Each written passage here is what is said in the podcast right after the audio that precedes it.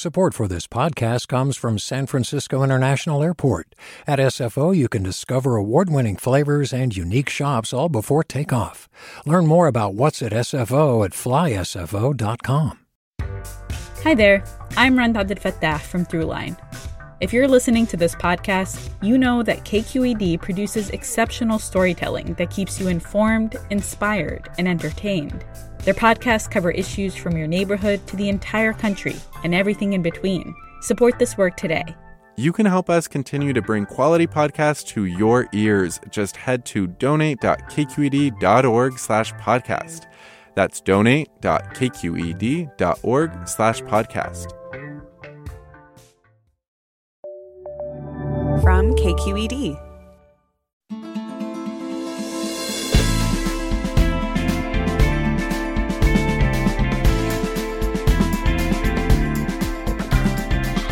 From KQED in San Francisco, I'm Alexis Madrigal. From the perspective of the rest of the world, California's universities are one of the great achievements of the United States. Nine major research institutions in the UC system and 23 Cal State schools serve a wide variety of students. But there's a catch. Near the state's public institutions, there's a brutal lack of space for students to live in. The state's big cities are inhospitable to young renters, and the schools themselves have failed to build enough housing in the face of community opposition. That's the backdrop for the latest in the People's Park saga, where UC Berkeley has been trying and failing to build a thousand units of student housing on that history rich patch of earth. That's all coming up next.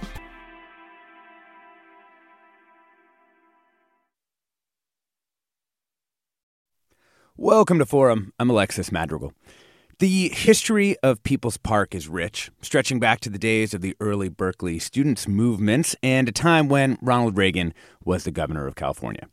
If you're interested in that, let me direct you to our show from August 17th of last year, where we really delved in deep on those issues. There's another history, though, that's equally important, and that's the drive to enroll more Californians in the state's institutions. These universities are funded in part with state tax dollars, and they're tasked with the mandate to support Californian students, particularly those who are low income or first generation college attendees. That itself comes into conflict with the college's need for tuition revenue, which out of state and international students deliver more of. So we've got this complex, multidimensional problem that every individual university, like UC Berkeley, has to try to manage in concert with their student bodies and surrounding communities. Perhaps it's no surprise then that UC Berkeley's plan to put a dorm in People's Park has not gone smoothly. And here to help us unpack where we are with the latest legal wrangling, as well as the broader context of this fight, we're joined by a great panel. We've got Sujin Jez, CEO of California Competes, a nonpartisan policy and research org focused on the intersection of higher education, equity, and the economy. Welcome, Sujin. Thank you. Happy to be here. We're also joined by Bill Fulton, an urban planner with the William Fulton Group, also the author of Place and Prosperity How Cities Help Us to Connect and Innovate, as well as the Guide to California Planning. Welcome, Bill. Thank you. Good morning. And we're joined by Kate, Katie Lauer, uh, East Shore reporter with the East Bay Times and the Mercury News. Welcome, Katie. Good morning. Thank you so much. So, Katie, let's start with you. Can you just sort of give us the kind of news bit here. Where does the proposal for People's Park uh, housing stand, and how has it gone over the last few weeks? Absolutely.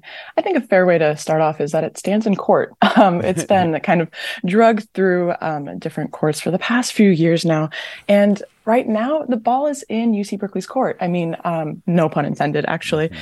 So, um, the most recent opinion that was released just a couple weeks ago basically told um, the regents that they could, you know, there's some issues with the um, planning documents that they put together to put the, together this project.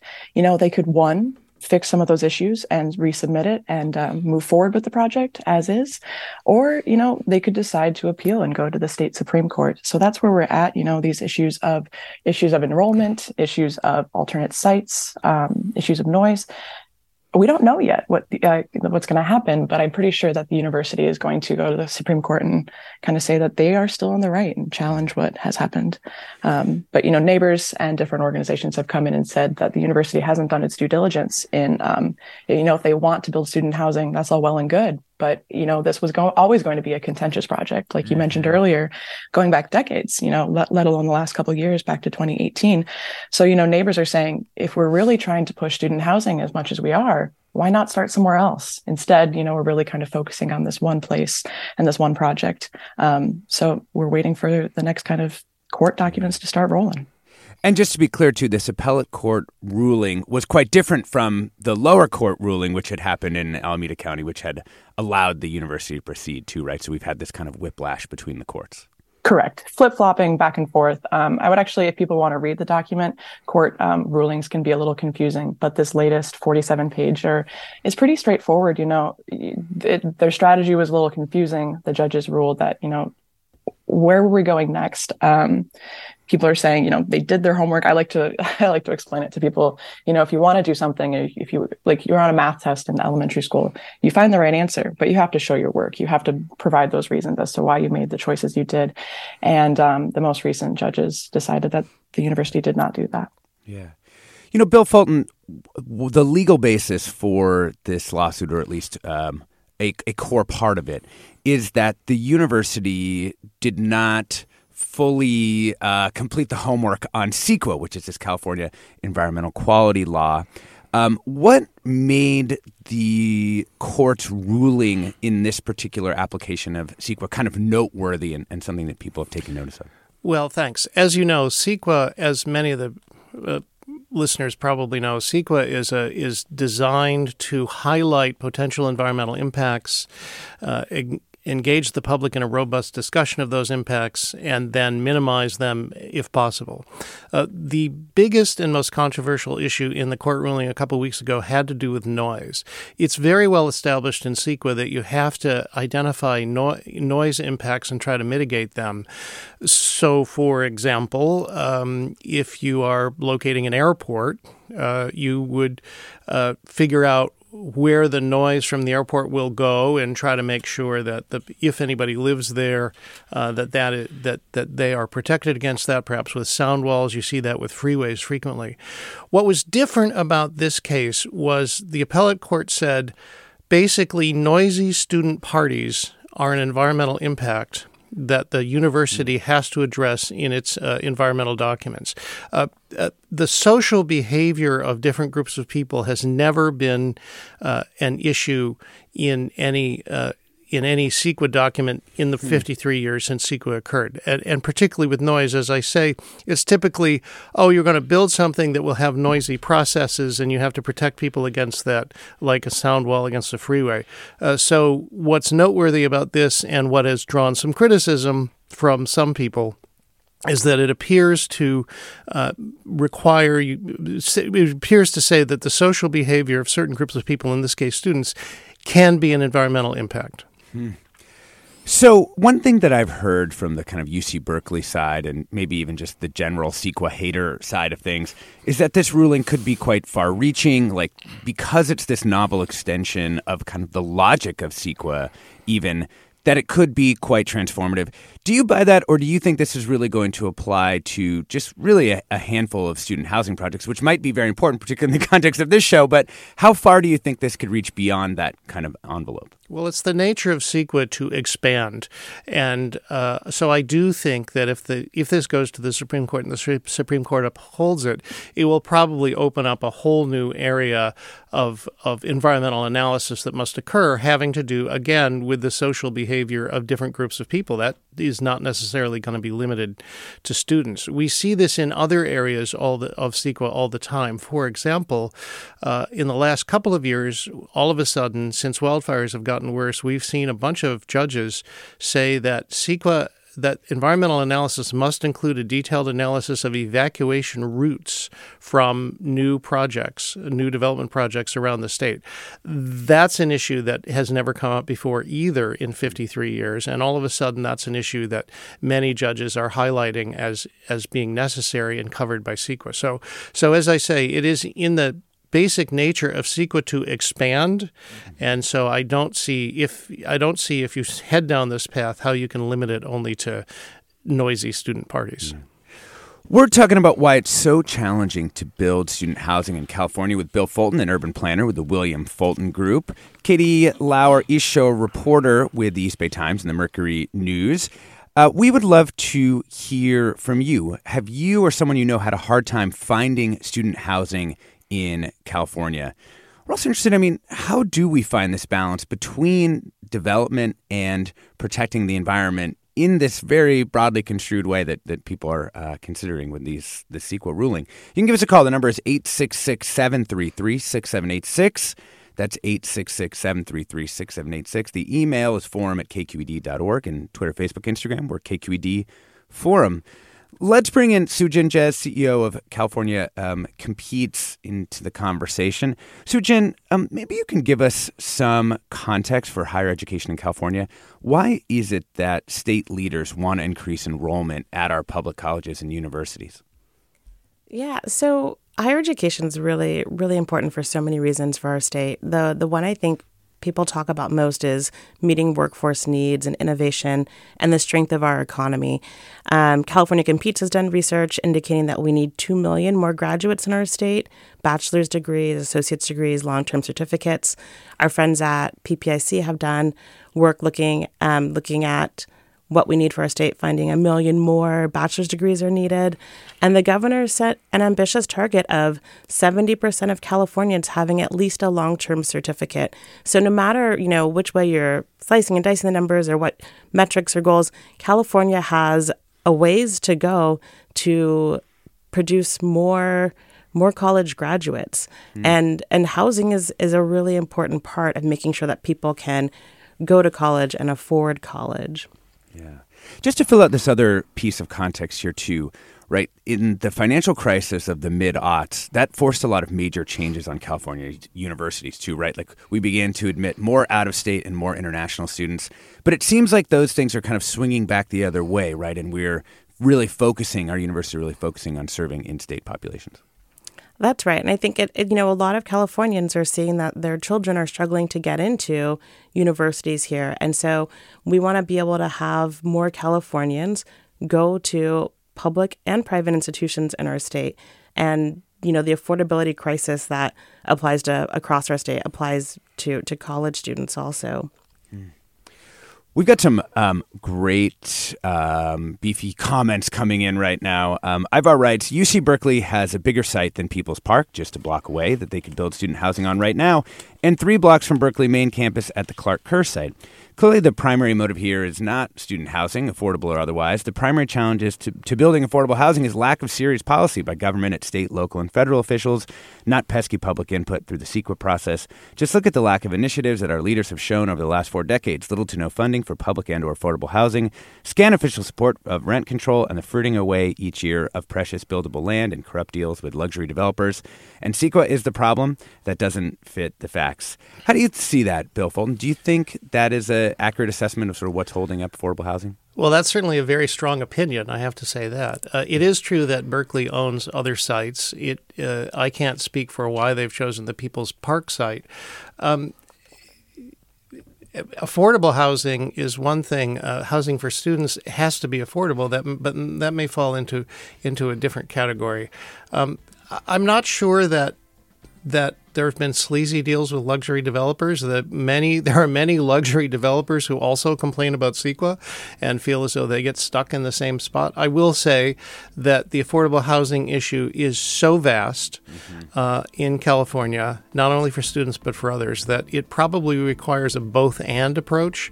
And I think it's probably not constructive to say that that one thing is a problem and another thing is not. You need you need more streamlining of, of CEQA. You need more money. Big you change. need all those those things. Yeah, yeah.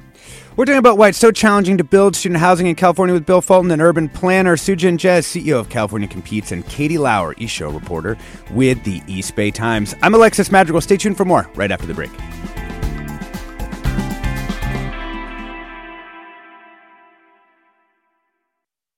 Support for Forum comes from San Francisco Opera. Set 10 years after a school shooting, the critically acclaimed opera Innocence takes us into a complex emotional journey where our understanding of innocence and guilt is constantly upended. Kaija Saariaho's ethereal score collapses the past into the present as a community of survivors grapple with how to move forward. Don't miss the highly anticipated American premiere of Innocence, June 1st through 21st. Learn more at sfopera.com.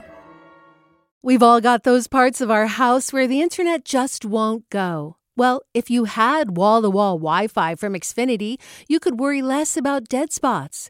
Because with wall to wall Wi Fi from Xfinity, you get fast speeds, reliable connection in every room, and power for all of your devices, even when everyone's online. That's wall to wall Wi Fi only with Xfinity. Restrictions apply, not available in all areas, actual speeds vary. Welcome back to Forum. I'm Alexis Madrigal. We're talking about why it's so challenging to build student housing in California. Of course, we're talking about People's Park and UC Berkeley as well. We're joined by Katie Lauer, reporter at the East Bay Times and the Mercury News, Bill Fulton, an urban planner uh, with the William Fulton Group, and Sujin Jez, CEO of California Competes. That's a nonpartisan policy and research work focused on the intersection of higher education, equity, and the economy. Of course, we're also taking your calls and comments. One listener tweets, one way to appease those who don't want noise from students is to have strict rules in those student housing communities regarding noise. It's understandable that nobody wants their community to turn into, quote, party central, but students living on the streets is unacceptable. Easy fix students sign an agreement which ensures there's no noise generating activities. Um, let's bring in a student. Ryan Loyola is a student at UC Santa Cruz. Welcome, Ryan. Hi, Alex. Thank you so much for having me. Yeah. So you've also covered campus housing issues for Cal Matters, and this is obviously something that's you know you've been reporting on. What do you when you decided to go to UC Santa Cruz, and when people like you decided to go to UC Santa Cruz? I mean, what do you expect housing will be like?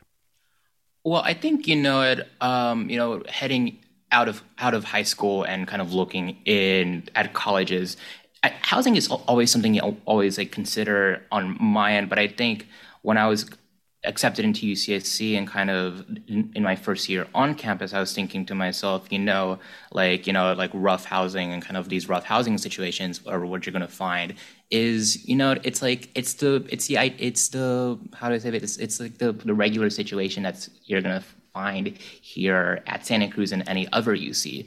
Um, you know, but just that as, the housing is really tough to find yeah, that housing is tough to really find. It's really expensive to find a really good place that's close to campus without having to commute a while. It's you know it's challenging. Mm-hmm. And what kinds of living situations do people find themselves in? Yeah, I think you know we find ourselves specifically here at UC Santa Cruz. Um, specifically, we have the actual campus itself has not actually built new housing infrastructure since 2002. But in that same amount of time, the actual enrollment for campus has increased around 6,000 students. So um, we see the campus kind of, whenever they talk about these new kind of these new kind of these grand achievements that they have in housing that they add they use a specific word um, that we're adding x amount of beds mm. but what does beds mean you know over the past 20 years that has meant turning singles into doubles doubles into triples triples into quads quads mm. into quintuples um, so that's kind of the situation at least on campus for people um, that they kind of have to live in as well. So that's the situation on campus. You go off campus, you'll find, you know, really, really, really, really expensive kinds of apartments just to find a room. I know some people who have to pay fifteen to seventeen hundred dollars a month um, for for a single room in Santa Cruz County as well. Mm.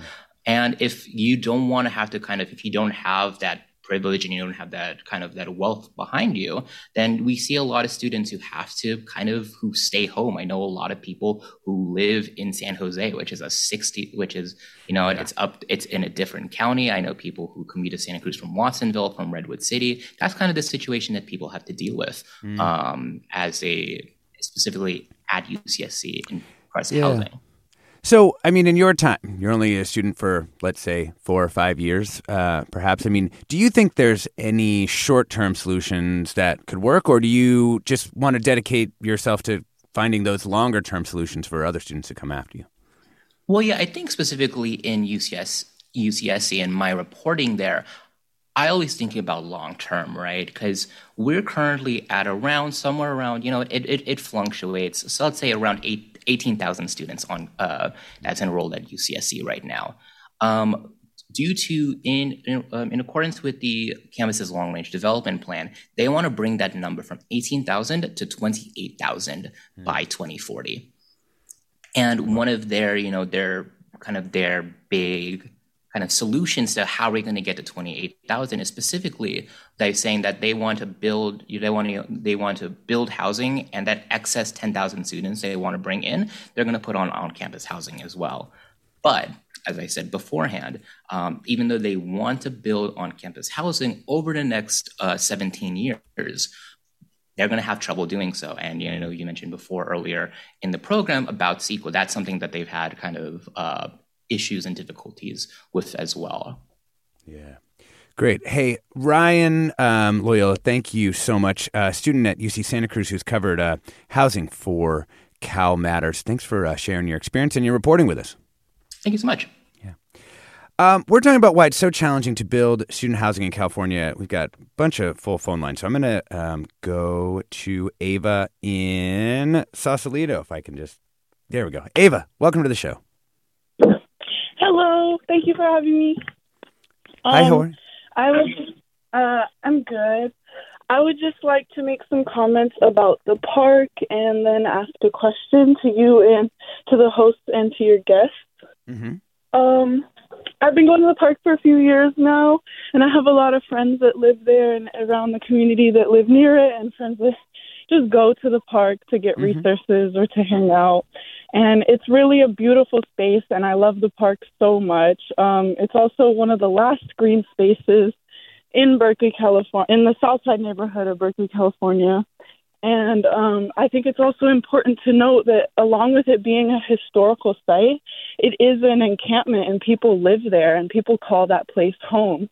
And a lot of the unhoused residents, they they want they don't want the park to get gentrified by the university. They don't want it to get bulldozed and it, for there to be dorms on it. I think it's also important to note that the university owns um, the majority of the land in the South Side neighborhood. They're one of the biggest landowners in Berkeley, mm-hmm. and there's a they have they own an apartment that's a block away from the park that's completely empty that they haven't done anything with in a couple years now. Um, and then, uh, with that being said, I'd like to ask um, the host and your guests a question, and that is um, Have any of you um, been going to the park, and have you spoken with any of the people that live there? Yeah, it's a, you know, um, thanks for that, Ava. Um, you know, we, I, I live close by. Um, I have been by the park. Um, I don't know that I have personally had like um, a lot of deep interactions with the people uh, who are living there now. Um, Katie Lauer, um, you're a reporter. You've been reporting on this. Um, have you um, had a lot of reporting time down at People's Park, and how has it gone? Um, I was I appreciate the question because I think that's something that often gets uh, forgotten within this conversation. I mean, including the project itself, it has beds that are set aside for formerly homeless folks. At that point, um, you know, I think what she said to the point that it, the park is a resource for people who maybe find themselves unhoused, need to access to either shelters or um, food, just connection with people. Absolutely, there's a community there. Um, when I went down there after not this latest um, ruling, but the one that allowed UC Berkeley to start construction, you know, uh, we had Vietnam vets there that were saying, you know, this is my the where I live, where I've lived for a while, or maybe they live nearby, but this is my community. So mm-hmm. they're they're absolutely sitting right there pushing back. Um, if you drive by, you know, it's a 2.8 acre piece of land. If no one has been over there in a minute, um, you know, previously lots of green space, but now there are dozens of tents, you know, and I, I talking with folks. And that, that, that happened really during the pandemic. Yeah. I mean, before Correct. the pandemic, yeah. it had been a, a, a, source of gathering and community, but it really hadn't been, you know, a full time encampment. Correct. Yep. And I know that when um, in, the, in the previous like maybe year or so, um, UC Berkeley and the city kind of coordinated to help get um, some of those folks into a different um, housing situation. So people have been working with the people who are there, but absolutely, it's a community in and of itself, and um, they're kind of in limbo as well. Well, and there's you know these are difficult things to balance. I mean, there was a a California Assembly report that found a really large number of college students experiencing homelessness. Uh, one in 20 students at UC schools, one in 10 um, at Cal State, and one in five students at California community colleges uh, had experienced homelessness in some you know period of time before the report was done. Um, is that does that match up with the reporting that you've been able to do on the ground, talking with different students in different places? You know, that is the one thing that I haven't been able to pin down just a, a, student who is specifically maybe living out of their car, but maybe it's just because I haven't been able to find that one student. But absolutely, I mean, when you consider the fact that UC Berkeley, you know, going back to the the student from UC Santa Cruz, UC Berkeley only houses what twenty three percent of its students. It's the lowest in all of UCs. So if you can't afford an 800 to 1200 uh, a month rent. A lot of people are in their are in their cars. A lot of people are um, i think there was one person staying at the park who was a student. Um, so absolutely that's a consideration. I mean it, even um, if you can't get a spot from the university um, housing across the city is by far a lot more expensive. And so in order to avoid not having a place. I've talked to students who live in 300 square feet in a house with 12 other other students. Mm-hmm. Um, I've talked to students who live maybe five hours away by commute um, in order to avoid homelessness. So if, even if people aren't necessarily living without a home, it's it's quite dim. You know, when you look mm-hmm. at the mm-hmm. options of what people can really afford, and when we come back to the mission of UCs, you know, hoping to really allow low low income and um, students an opportunity, those are the people who are most at risk. Yeah. You know, uh, Sujin, you this is one of the big issues for your org is you know figuring out these housing solutions. You know, UCLA, we were noticing recently offered um, that they would guarantee housing for students, and it seems like they've added 5,000 beds, which to Ryan Loyola's point earlier might not be 5,000 actual rooms, but 5,000 beds for students. Are there solutions that the you know UC Berkeley has not looked into? Is the situation just really different in Los Angeles? Like what's what's different between these two kind of flagship institutions? Uh, you know the the differences that are happening across institutions is they're they're really looking at what resources they have available um, and trying to make the best decision based on that and their student demands. So it's it's hard to say, you know, what's happening at UC Berkeley versus UCLA in that in that situation. Um, I think the one thing we can look at is this is this is a huge problem for higher education in our state, and with these the, the goals and our need for more students to complete college we have to find housing for them.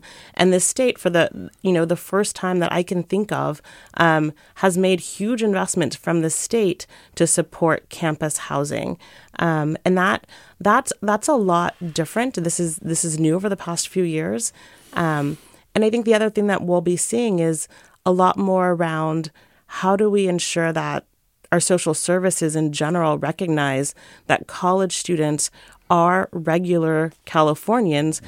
And so when we think about things that, you know, that housing policy is grappling with to address um, housing insecurity and homelessness, that college students are eligible and included in those benefits and services, which could support students, you know, today, tomorrow, next year, whereas a lot of these housing investments will be a number of years out um, before we'll see new housing getting built.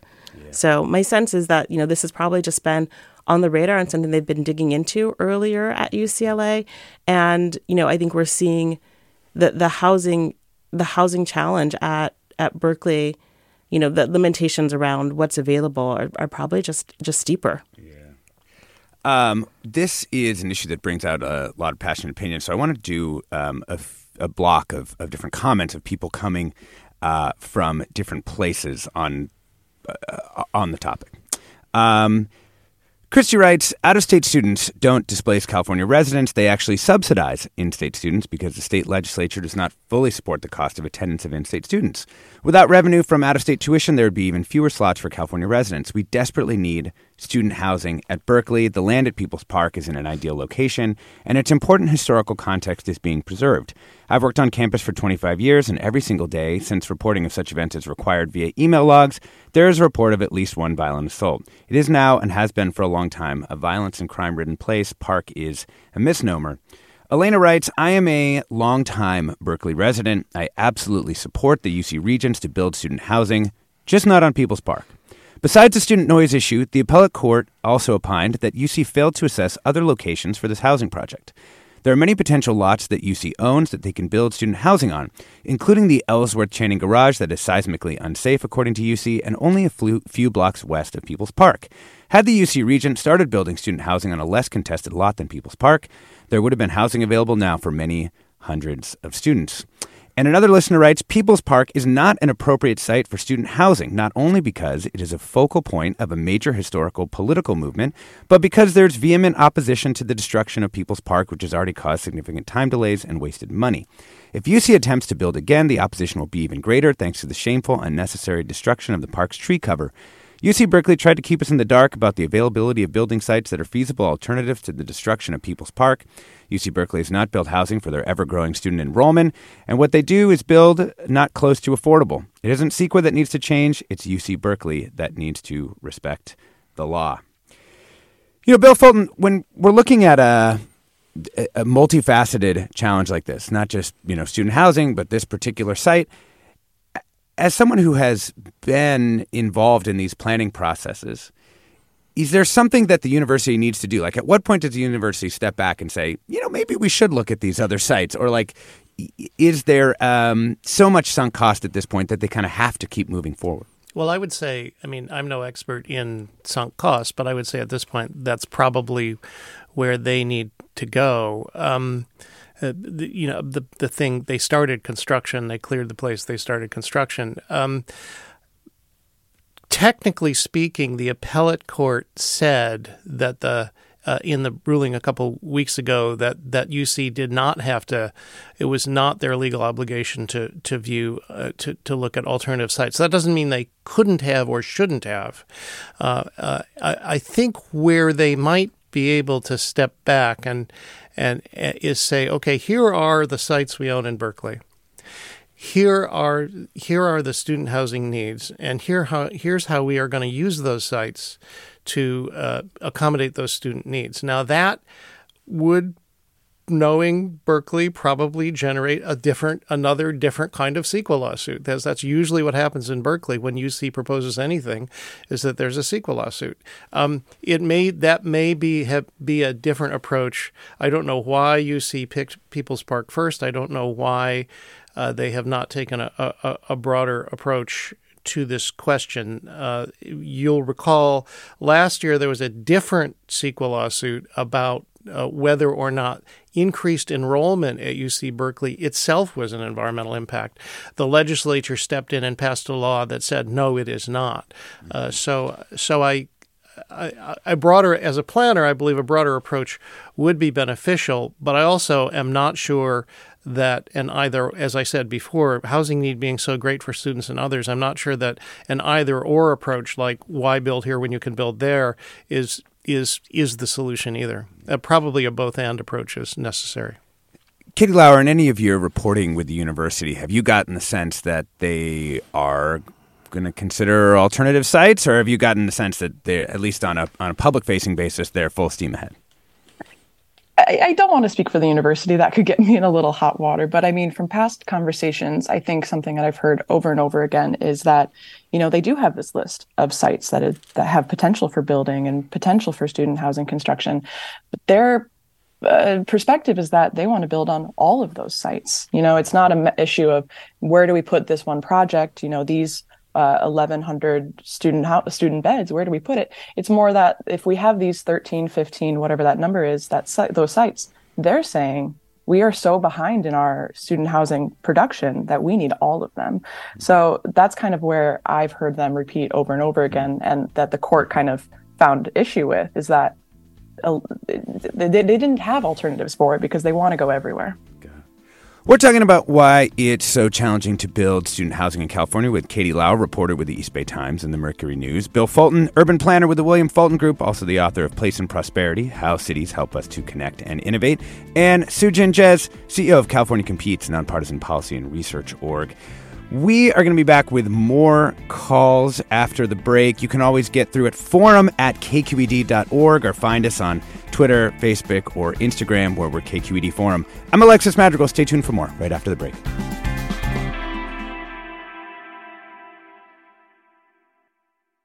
Support for Forum comes from San Francisco Opera.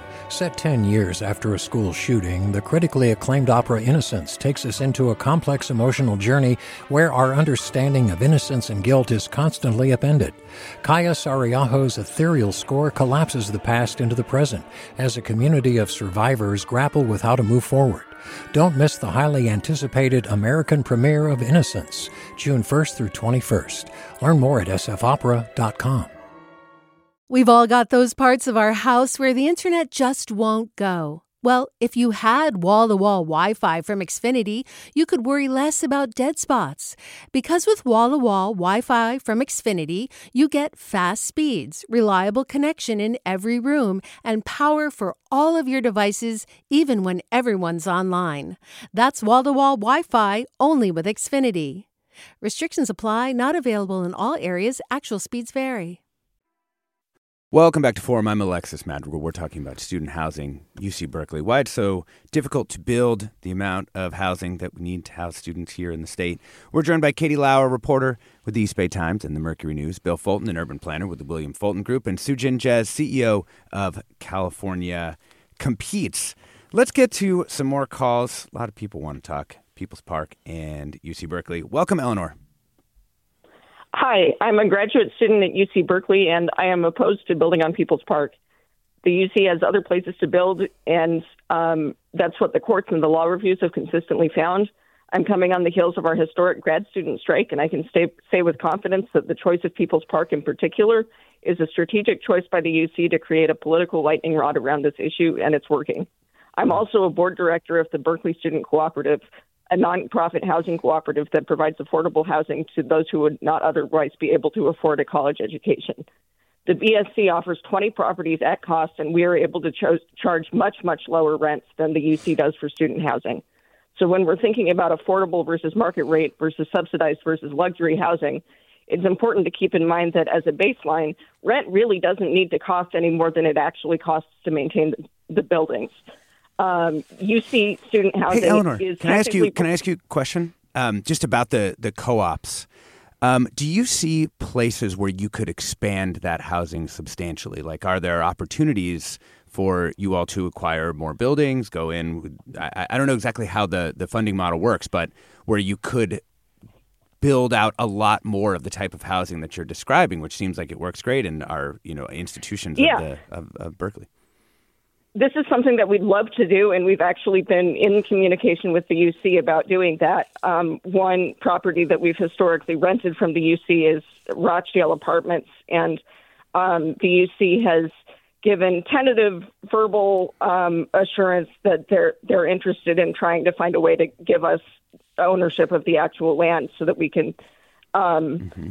uh, uh, but uh, beyond that, I mean, we would love to expand, but we don't really have the funds to mm-hmm. acquire more property in the current market. Yeah. Um, yeah. Um, but we would love to co- collaborate, and we've we've made this offer again and again, and the UC hasn't taken us up on it. We would love to collaborate on running any housing that the UC wants us to run. Yeah. Um, but I think that there are a lot of perverse incentives in play uh, that are preventing us from being able to do that. I mean, Eleanor, from from your position, like, do you see where, like, where do you see housing expanding? Like, can can you imagine a situation in which UC builds a lot of housing, and that you feel like that would be housing that that students need and that is affordable, or have you just lost all faith in the university to actually do that development? Well, I, I think the UC probably should build housing. Um, not on People's Park, and this is the stance of, of the BSC is is that Mm-hmm. Um, we we want housing. We're happy to to collaborate on it, but we don't think it should be built on People's Park. Mm-hmm. Mm-hmm. Okay, Eleanor, thank you so much uh, for your call and, and your perspective, and um, and uh, can I give the work you do. One last sentence. Oh yeah, sure. What closing sentence? Uh, what I think what we really need from the legislature isn't isn't um, changing CEQA and bowing to the private developers. It, what we need from the legislature is more funding for public education. That's the first step in reversing the UC's trend of private co-optation over the last several decades. We need to raise property taxes on those who can afford to pay them and use that to rebuild our public infrastructure. Yeah. Hey, thank you, Eleanor. Really appreciate um, your your perspective. Sujin, can you give me a sense, just based on Eleanor's last comment? What percentage, like how, how does a UC's budget work? Right. I mean, I think we have a sense of them as public institutions, but of course, you know, as Eleanor was uh, alluding to, over the last you know couple decades, and in particular after the financial crisis, more and more outside dollars were sort of coming in. Yeah. Yeah, that's right. So if you think about the the cost of the University of California delivering an education to a student, the, the the money comes from you know a couple main sources. Obviously, the state um, gives the the University of California a chunk of change. Um, some of it comes directly from the students via tuition and fees. Um, if they're living in on campus housing and, and, paying for that rent. Um, and then they, they fundraise also from, you know, uh, private philanthropies, donors, etc. And they might have also revenues from some auxiliaries, perhaps like campus housing, um, perhaps a hospital, um, these these other entities, a bookstore, for example. Um, but those are the main the main sources. Typically, for for public institutions, the state the state the state funding piece is is a main piece, and for the University of California, that that chunk has gotten smaller and smaller. So typically, when the the state hits, you know. Um, uh, a tough, a tough, a tough budget year lots of times the people will say that the state balances its budget on the back of higher ed. And that's because higher education has has a revenue source largely tuition. Um, you, universities can can raise tuition unlike other sorts of things. Like you can't you can't charge or you know prisoners or um, CalWORKs recipients, um, and those needs, you know, for CalWORKs or um, CalFresh will, will go up during a recession.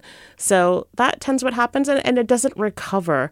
Um, so my, if I'm remembering correctly, the the higher public higher in California is still trying to recover from the Great Recession, mm-hmm. and the University of California receives most of its money not from the state.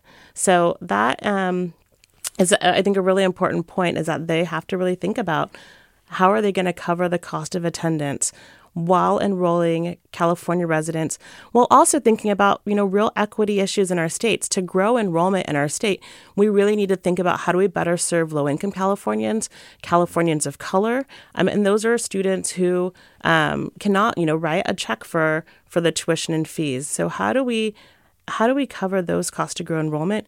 And for our state, for you know the for higher education, for our state's economy, we're only going to grow if we leverage a strategy of shared prosperity. Like we can't do much more with those who have been served via in higher ed um, and those who have driven economic growth in the past because they're already going to college and graduating. We need to get new students new populations, new demographics of Californians into and through college to to meet these really ambitious goals and to have our, our state thrive. Yeah. I, one of the most difficult parts of this, right, is as we want to serve students who are, you know, first in their families to go to college or lower income, we find ourselves those students are going to be the very ones who are going to be hit hardest mm-hmm. by the, um, you know, high cost of this uh, of this housing. Um, we have a couple more uh, comments, as you, I'm sure, have heard. Uh, there's a lot of people on different sides of this issue. Uh, one listener writes in to say, I support keeping the park a park. I'm concerned, however, that the merits of the suit, if it wins, will give rise to more NIMBYism. I heard a fact which had been tagged at the end of a report by KQED that struck me as perhaps a less prog- problematic argument against the project.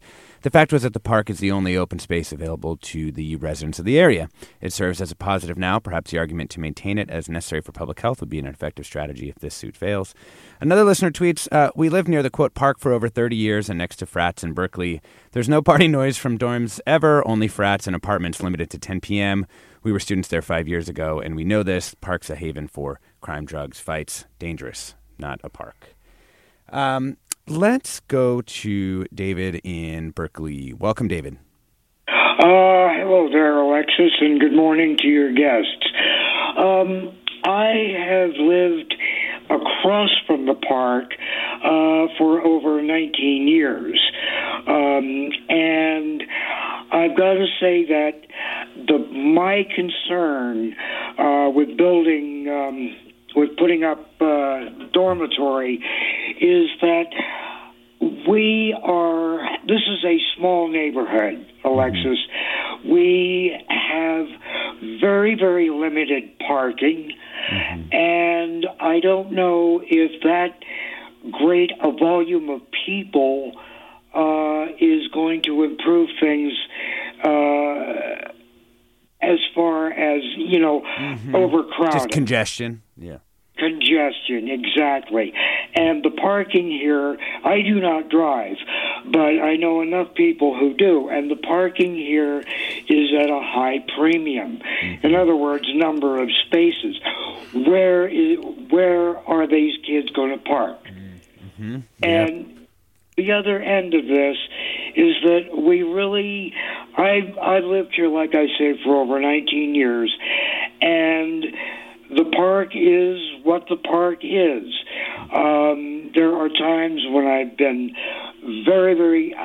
I want to see actually. I want to see as as much open space up here as there is. Mm-hmm. and anyone who's seen what has gone on in the past ten to twenty years in Berkeley with the building, there are buildings constantly going up. It is like it's like living in a major construction zone, mm-hmm. and uh, yeah. we need to uh, think about uh, seriously about the surrounding neighborhood uh, before we begin any kind of, of construction or anything. Thank you, in that area. Yeah, no, I, I appreciate that, and it. You know, I mean, that is the the purpose of CEQA yeah, is to allow for this kind of deliberation. I mean, um, I think people may not like how it's been applied, but that is the idea behind it on a governance level. Let's go to uh, Brad in San Diego. Welcome. Hi, thank you. Uh, I'm actually calling from Berkeley. Oh, okay, Brad. Brad in Berkeley, even better. Thank you. No worries. Um, hey, I just wanted to add a little um, kind of pro housing perspective, uh, and I'll I'll be upfront about that. So I know the UC is working in several locations to build student and of other kinds of housing from the Gilman track to, you know, other campus locations. City of Berkeley is, has done their part and upzoned large parts of South Side where most of the student housing is intended to be built. Some of this is UC land, some of this is private sector land, but the city is trying to establish a framework to, you know, let the private sector and the university build more housing. This is a 40 year problem that we've been in that has created this and it's going to take a concerted effort to get out of the housing deficit. I would just say, from my perspective as a longtime resident, uh, People's Park has become anything other than a park for people. It's it's it's been unsafe for years.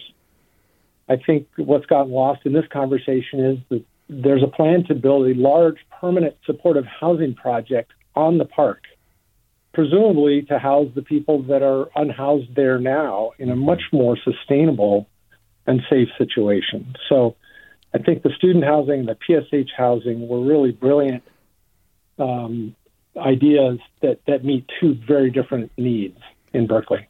Hey, Brad, um, thank you for your perspective. Um, you know, Katie, um, just to talk briefly about the uh, permanent supportive housing that's also included with the student housing in the in UC Berkeley's um, plan. I mean, one of the issues uh, that that opponents of the plan have raised, you know, would that actually be housing for the people who are living there, or would it just sort of those people would get sort of pushed off, and then other people would get moved in? Like, what have you um, heard about that criticism uh, uh, along the way? Regarding like who could live there? Yeah, who, right who now? would end up? Yeah, exactly.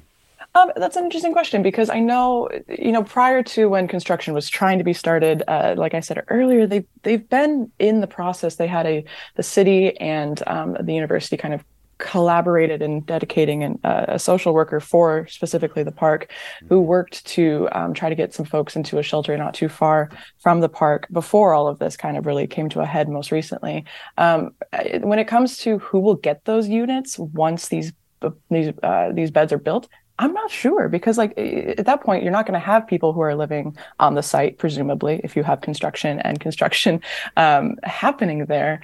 But I really think that that's going to have to be people who have been on the ground in the past few years connecting with these people. Mm-hmm. Um, you know, if the fences go back up and stay up for that matter, um, I'm not sure how that process will happen. It's a very good question. And I don't think just because of all of this, we haven't even gotten off the ground yet, that I haven't even gotten to that point to ask. Yeah.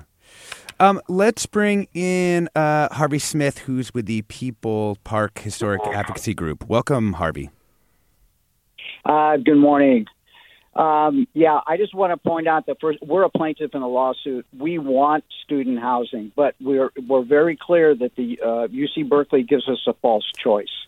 Uh, we don't have to choose between housing and a park. Um, they have all these alternative sites. Uh, building on them is not going to happen immediately. And I've actually have spoken to the former vice chancellor of real estate who told me who he actually completed a number of construction projects that building on People's Park was a bad idea. Mm. So um, th- the point is that this is really beyond Berkeley. People's Park is on the National Register of Historic Places. It's a nationally recognized historic site, which UC has never recognized, never once mentioned.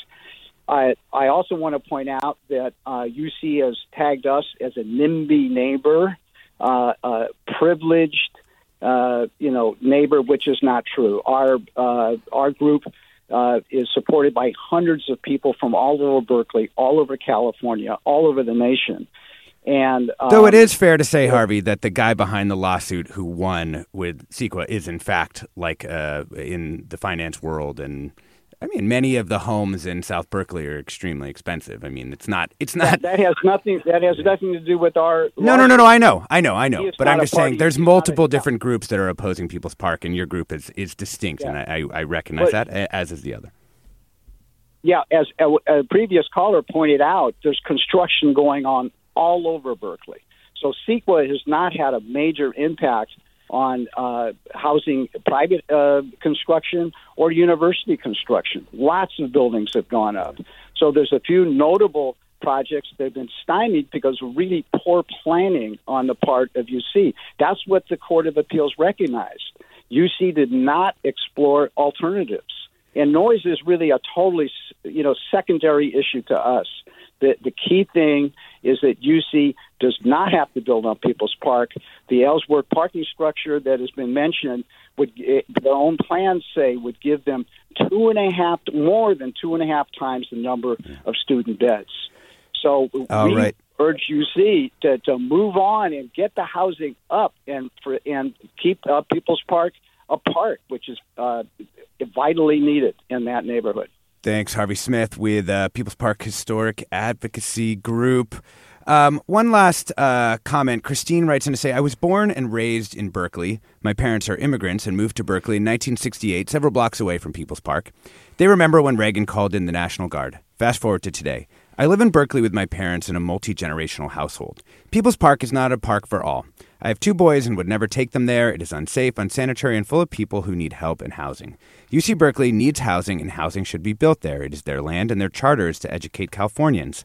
The unhoused people at the park should be taken care of, but not at the park. Many suffer from drug addiction and mental illness. What amazes me is that so called progressives in Berkeley have failed to address homelessness, mental health issues, drug addiction, etc. It is not compassionate to allow people to live in tents in the street. It is also not okay to let a park become so dangerous that families cannot take their children there to play. So, as you've heard throughout this show, this is a very contentious issue, part of the much larger issue of building student housing in California, which we've been talking about here today. We've been joined by Sujin Jez, CEO of California Competes, a nonpartisan policy and research organization focused on the intersection of higher education, equity, and the economy. Thanks for joining us, Sujin. Thanks for having me. We've also been joined by Bill Fulton, an urban planner with the William Fulton Group, author of Place and Prosperity How Cities Help Us to Connect and Innovate, and a guide to California planning. Thanks for joining us, Bill. My pleasure. Thank you. And we've been joining by Katie Lauer, reporter with the East Bay Times and the Mercury News, has been doing a great job covering these issues. Thank you so much for joining us, Katie. Really appreciate it. Thanks so much. You can find a lot of her reporting on the websites there, uh, East Bay Times and the Mercury News. Earlier, we were joined by uh, Ryan Loyola, a student at UC Santa Cruz, who's also been reporting on student housing for Cal Matters. You've been listening to Forum. I'm Alexis Madrigal. Thank you for staying civil today on this very contentious and difficult topic. Stay tuned for another hour of Forum Ahead with Mina Kim.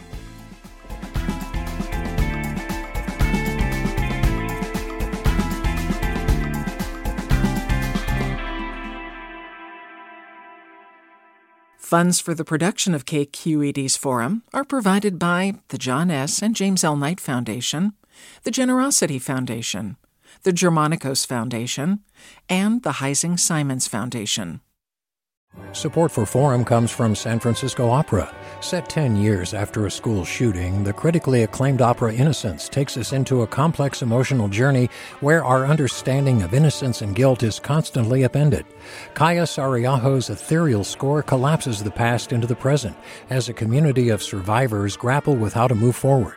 Don't miss the highly anticipated American premiere of Innocence, June 1st through 21st. Learn more at sfopera.com.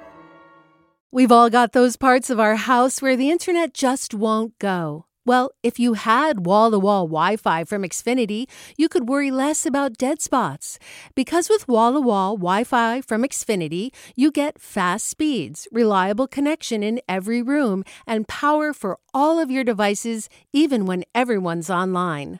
That's wall to wall Wi Fi only with Xfinity.